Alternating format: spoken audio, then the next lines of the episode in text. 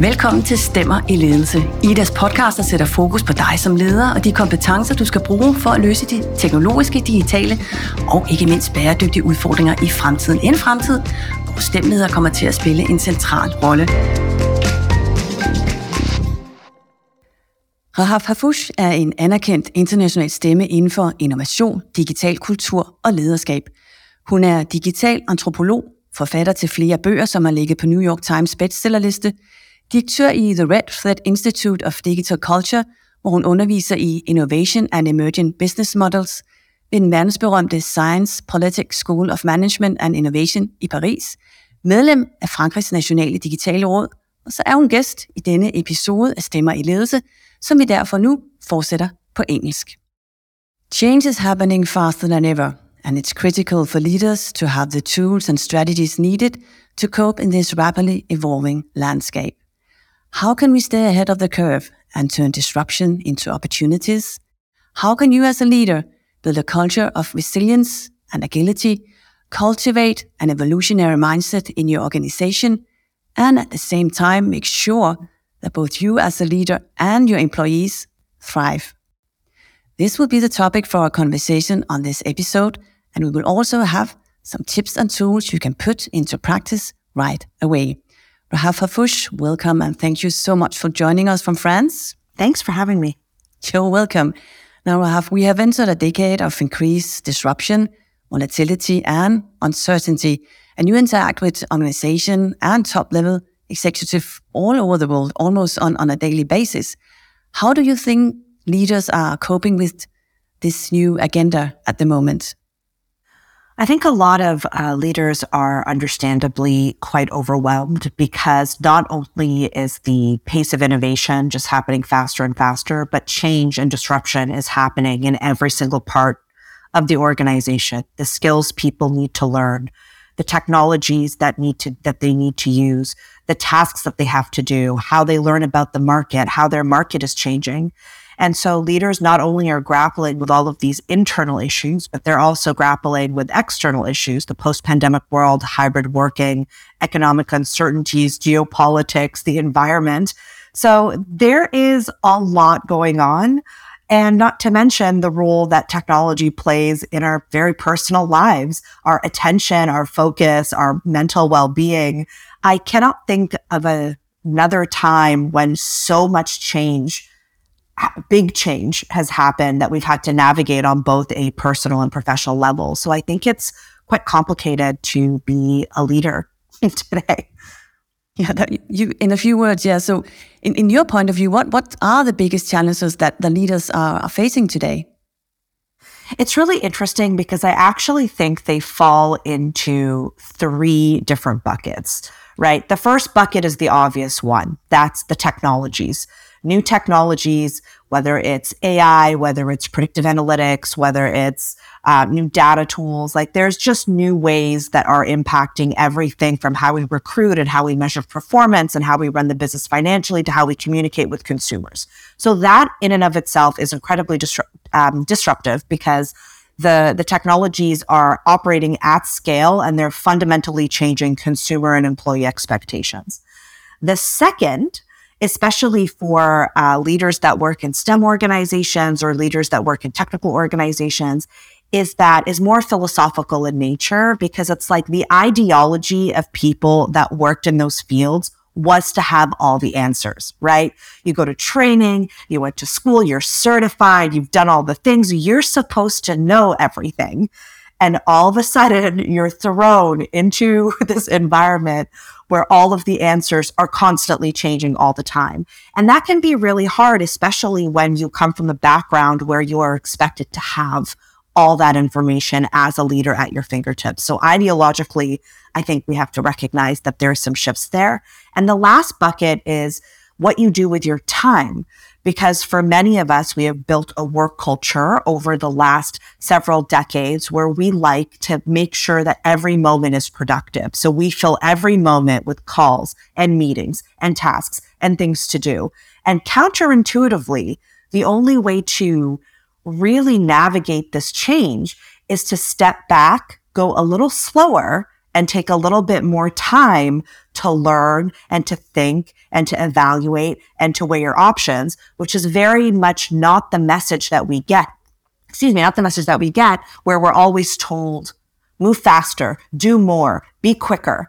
And so I think, like, if you look at these three buckets, the technology, the ideology, the, the behaviors at work, you can see why leaders have to really start taking their, this, this issue really seriously in terms of how they have to fundamentally challenge themselves to rethink what it means to be a leader in their organization.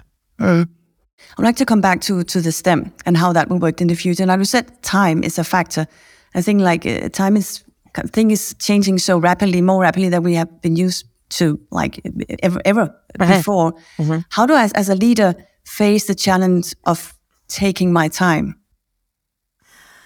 So the biggest thing is, again, it's really funny because it's really um, a psychological bias. We tend to like to have full calendars. We like to make sure that every minute is productive. So for me, believe it or not, even though the calendar is probably one of the oldest tools that we use, it's probably one of the most powerful, because if you work in an organization where there is so much change, or a STEM organization where the, where there's a lot of technical knowledge, a lot of detail, a lot of um, research that needs to happen, you need to completely change the way you approach your time. You have to block out time to think, which sounds kind of silly, but many people don't do it. Really, even just in half an hour, fifteen minutes, even, you know, like I said, minimum fifteen minutes to just after a meeting, at the end of the day, at the beginning of the day, just stop and say, okay, I've spent all this time reading and learning and collaborating and working. I'm just going to give myself fifteen minutes of quiet. No news, no email, no Slack, no social media, no games, no audiobooks, no, po- I'm just going to sit at fifteen minutes of silence and think about what all of these changes mean. What am I going to do? What we should be doing next as an organization. The other chunk of time is actually to just carve out time to learn. Digital culture, as I always say, it's a contact sport. You can't just read about it from a distance. You got to get out there. There's virtual worlds. There's new social networks. There's stuff to learn and, um, you know, things to experience. And so you have to carve out a certain budget of your time as the C E O, where you're going to say, okay, maybe it's once a week, you're going to spend ninety minutes, or once a month, you're going to spend an hour, whatever, however much time you have to spare. And you're going to say, I'm going to carve out this time where during this time, I'm not in a meeting, I'm not doing all this work, I'm learning. I'm either reading or preferably, in my opinion, experiencing some of these tools firsthand, trying new platforms. I'm experimenting with new tools. I'm using ChatGPT. I'm using these new social networks, because that is the only way the experience that you're going to get are going to be able to inform the types of decisions that you're taking. And I've noticed that too many leaders are making decisions based on theoretics, based on theoreticals, based on things that they haven't really experienced firsthand. So if you haven't played, for example, with ChatGPT, let's say, if you haven't really spent, not just once or twice, if you haven't really spent time diving into this world, how can you possibly see all of the opportunities that you can apply it to your strategy and to your own work? So you basically you're talking about the process of uh, making information into to knowledge. Yes, uh. yes, that's exactly it. Because we have we have developed a habit where all we do is consume. We read all the emails, we listen to the podcast, we read all the articles, we consume, consume, consume. We don't actually spend time to process the information. What did I learn? What did I hear? What's important to me? And then we don't spend time integrating the information. I've learned this great thing from this podcast. Rahaf taught us that we're going to take fifteen minutes to think. Okay, I'm going to think about what that means for my own life. And then I'm going to take the time to put it in my calendar or tell my team to do it. I'm going to consume the knowledge. I'm going to process the knowledge. Then I have to integrate the knowledge into action. Mm. Well, this would make perfectly sense, but Rahaf, can you can you mention, uh, mention an organization where this is actually put in, in into action, where where this works? Sure, there's a lot of them. There's a lot of organizations, for example, like Dropbox, uh, Dropbox, the software company. They have uh, meeting-free days. Um, there are other companies that have like stopped using email and they're only using like project tracking software to reduce the chatter. Um, there are some companies like LinkedIn that are trying to give people um, a week. The entire company takes a week off at the same time in order to give people the chance to just like replenish their energy and recharge their attention. So we're starting to see organizations recognizing that if you want an agile workforce, if you want people to be innovative and creative, you really have to manage and create the context for that creativity to emerge. Mm. And Rahaf, we talk about that this is uh, disruptive times and it's happening uh, faster than we ever s- seen before. And I have this word chaos in the, the back of, of my mind, and you also used it. How can, uh, how do I, as a leader, create the, the culture in my organization that will make my, my company uh, and my employees resistant to these uh, many challenges ahead? Yeah, it's so funny. The more we talk about technology, the more I find myself talking about human behavior. And again, I'm going to say this word again. It's going to go back to sort of the ideology of the organization. For if you look at management thinking, and if you think how businesses have been run for the last couple of decades, it was based on a lot of certainty. We're going to have a five-year plan. We're going to, you know, we, we can see the horizon. We kind of know what's up. We've been managing people the same way. Our offices look the same. The work looks the same. Our teams look the same. And that has been the way that it was.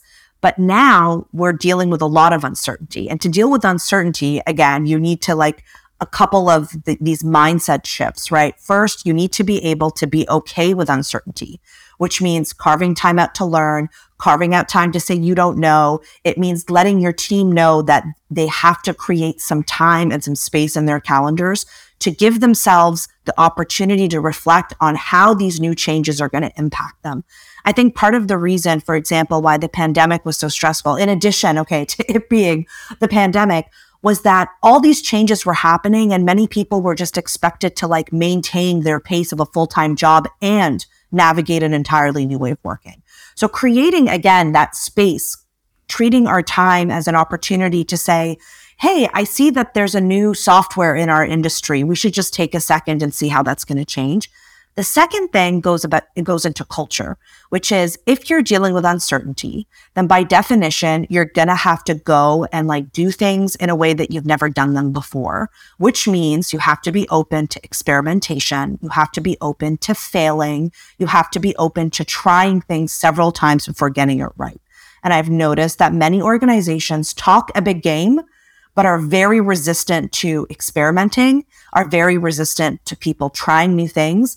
And when things fail, and I say fail not because of incompetence or because someone has made a mistake, when they fail because someone says, let's try something new and it doesn't quite work out, we still have this view where, oh, that's a bad thing, so we're never going to try it again. Instead of saying, this iteration failed, what can we tweak? And really treating it like a constant experiment of testing out ideas and adjusting and testing and adjusting.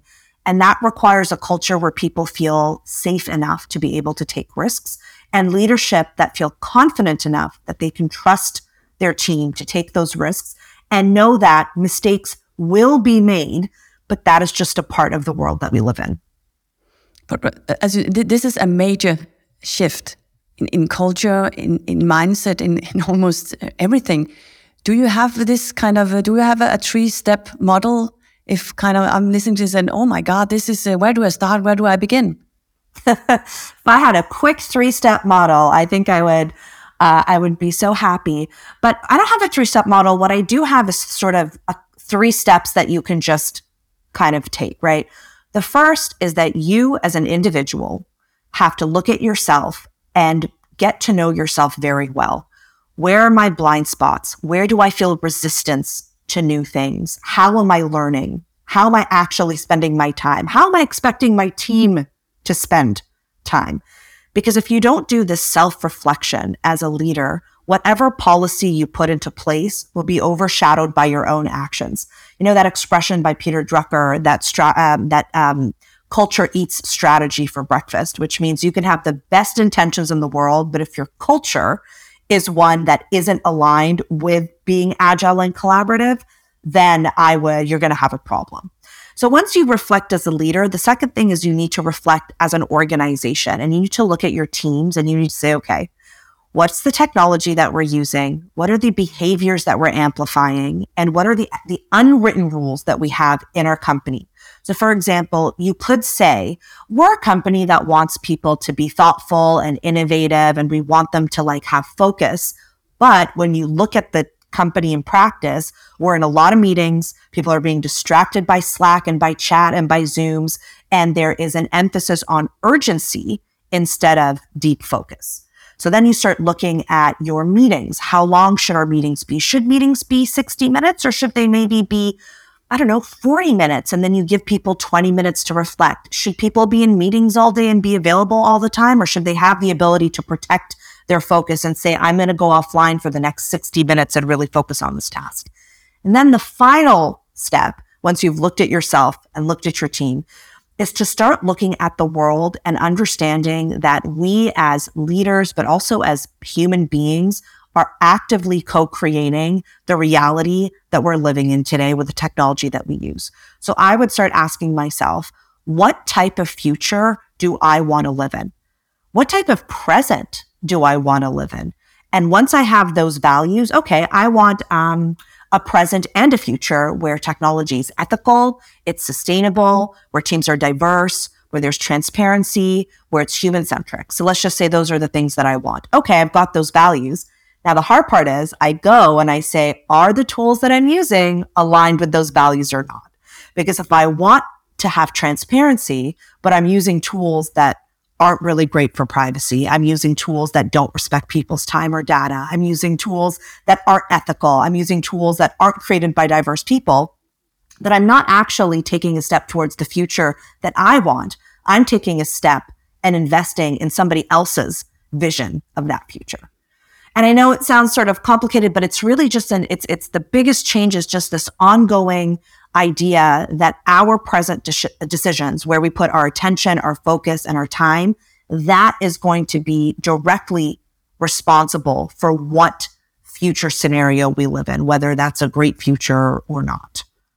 But Rahaf, it sounds like, uh, not to be too harsh, but I think the leaders have asked themselves these questions like for many years. So is, is, I think it's the change that they have to ask themselves this question once a week, once a month, every day, or is it is it the time time frame that, that has changed?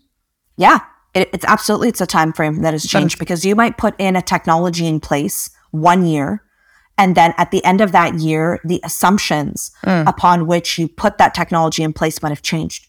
So you might say, okay, we're going to hire people using this A I recruiting software, and these are the parameters of the people that we want to hire. So we're going to put the technology in place to find those candidates. You might come back in six months and say, actually, we've realized that we need a different type of candidate, a different type of expertise. We now need to open, because the type of expertise that we've been recruiting for the last year, the technology's evolved, the world's evolved. We actually need this entirely new set of skills to come into our organization. And if you don't stop and say, hey, are the assumptions that we've made still true?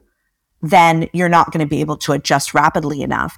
And again, I think that many leaders were reflecting. Don't forget, I spend a lot of time with leaders. I see their calendars. I see where they're spending their time. They are rushing so much that the other fundamental issue is, do we have an actual understanding of what is possible to achieve in a day or not?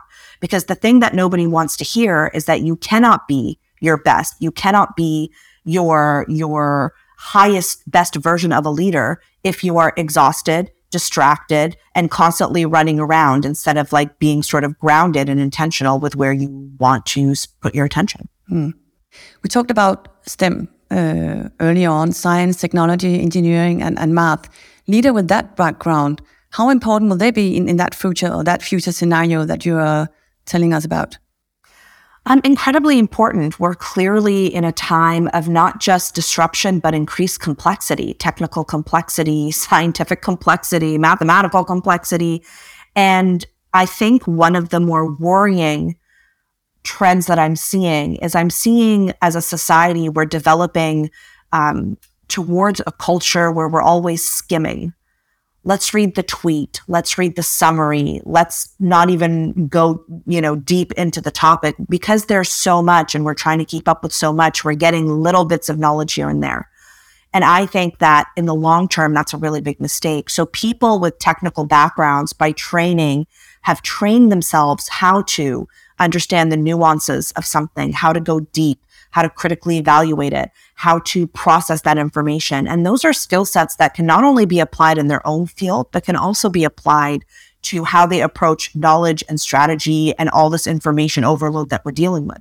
Because I think the key, even in my own practice, I think the key is to develop a rigorous skill to be able to focus and learn and process. And I say skill because it is one that is eroding because our attention spans are constantly being corrupted by an infinite number of, of things that are trying to pull our attention and focus. Mm.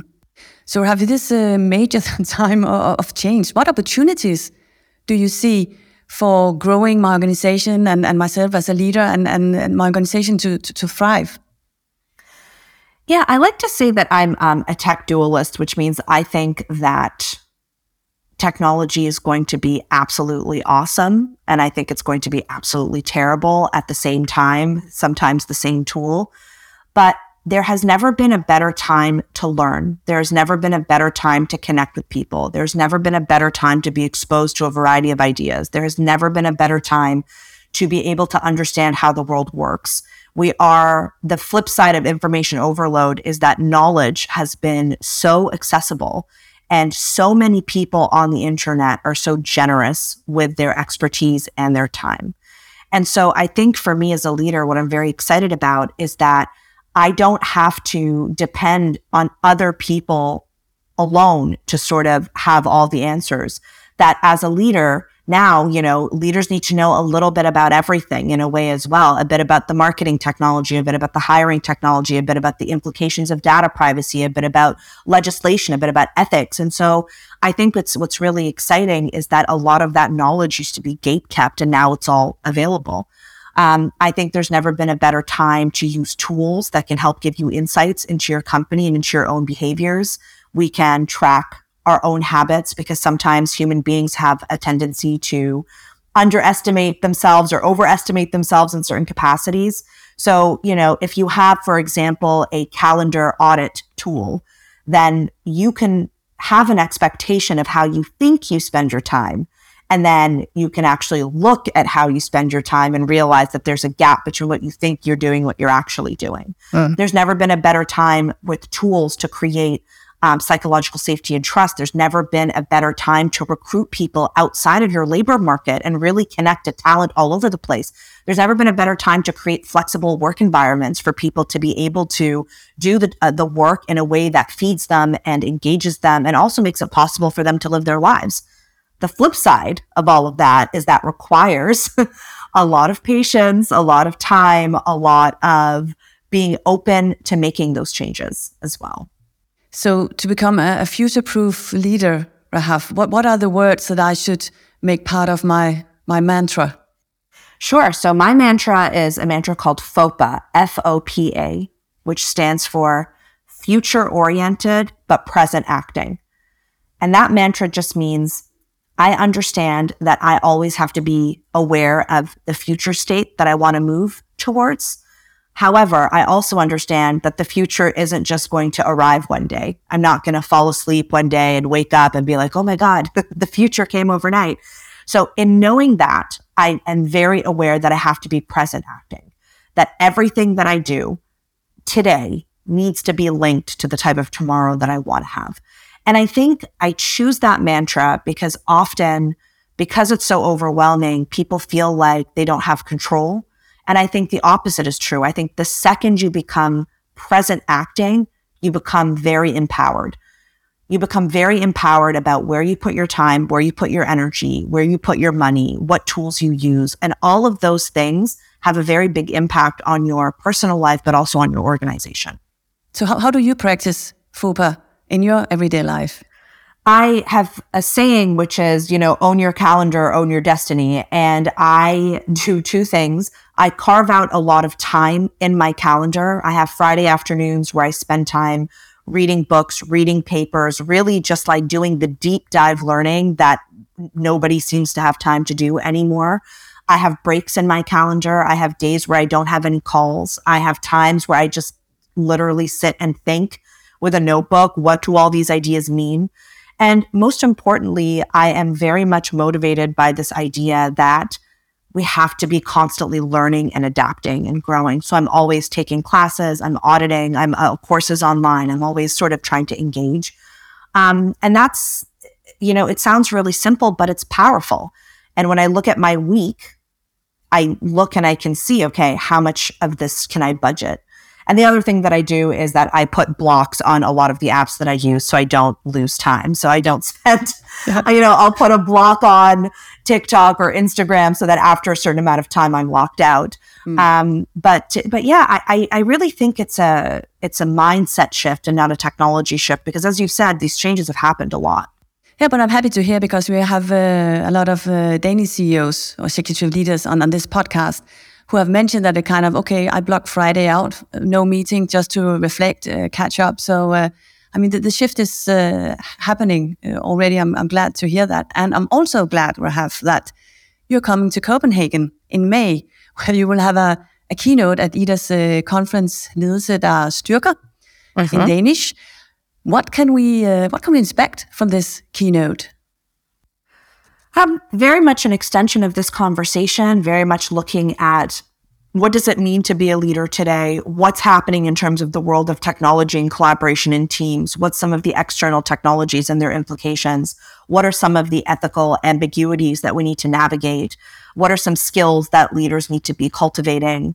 Um, and really just figuring out how to navigate this new reality, but ideally to navigate it with a bit of zen, you know, like we have to just really learn to be grounded and calm in the face of uncertainty and to kind of roll with that uncertainty, because, you know, stress and burnout are killers to collaboration. They're killers to creativity. And I find that you can't grip too tight, you know, you just have to be a little bit more open and, and grounded. And then that's when the creativity and the innovation flows. Rahaf Harfoush, it's been a real pleasure having you joining us uh, today, and I am looking really forward to meet you in, uh, in Copenhagen. Thank you so much. Same here, thank you. Thank you. I har mulighed for at møde Rahaf Harfoush live i København på I D A S ledelseskonference Ledelse der styrker den ellevte maj to tusind treogtyve, sammen med blandt andre Christina Gomstrup Sønset, seniorpartner i Copenhagen Infrastructure, og Paul Du Jensen, topchef i Conforcs. Du kan se mere om programmet og tilmeld dig på I D A S hjemmeside, hvor du også finder I D A S mange tilbud til ledere og ledelsesinteresserede, plus selvfølgelig alle episoder af denne podcast. Tak fordi I lyttede med, og på snarlig genhør.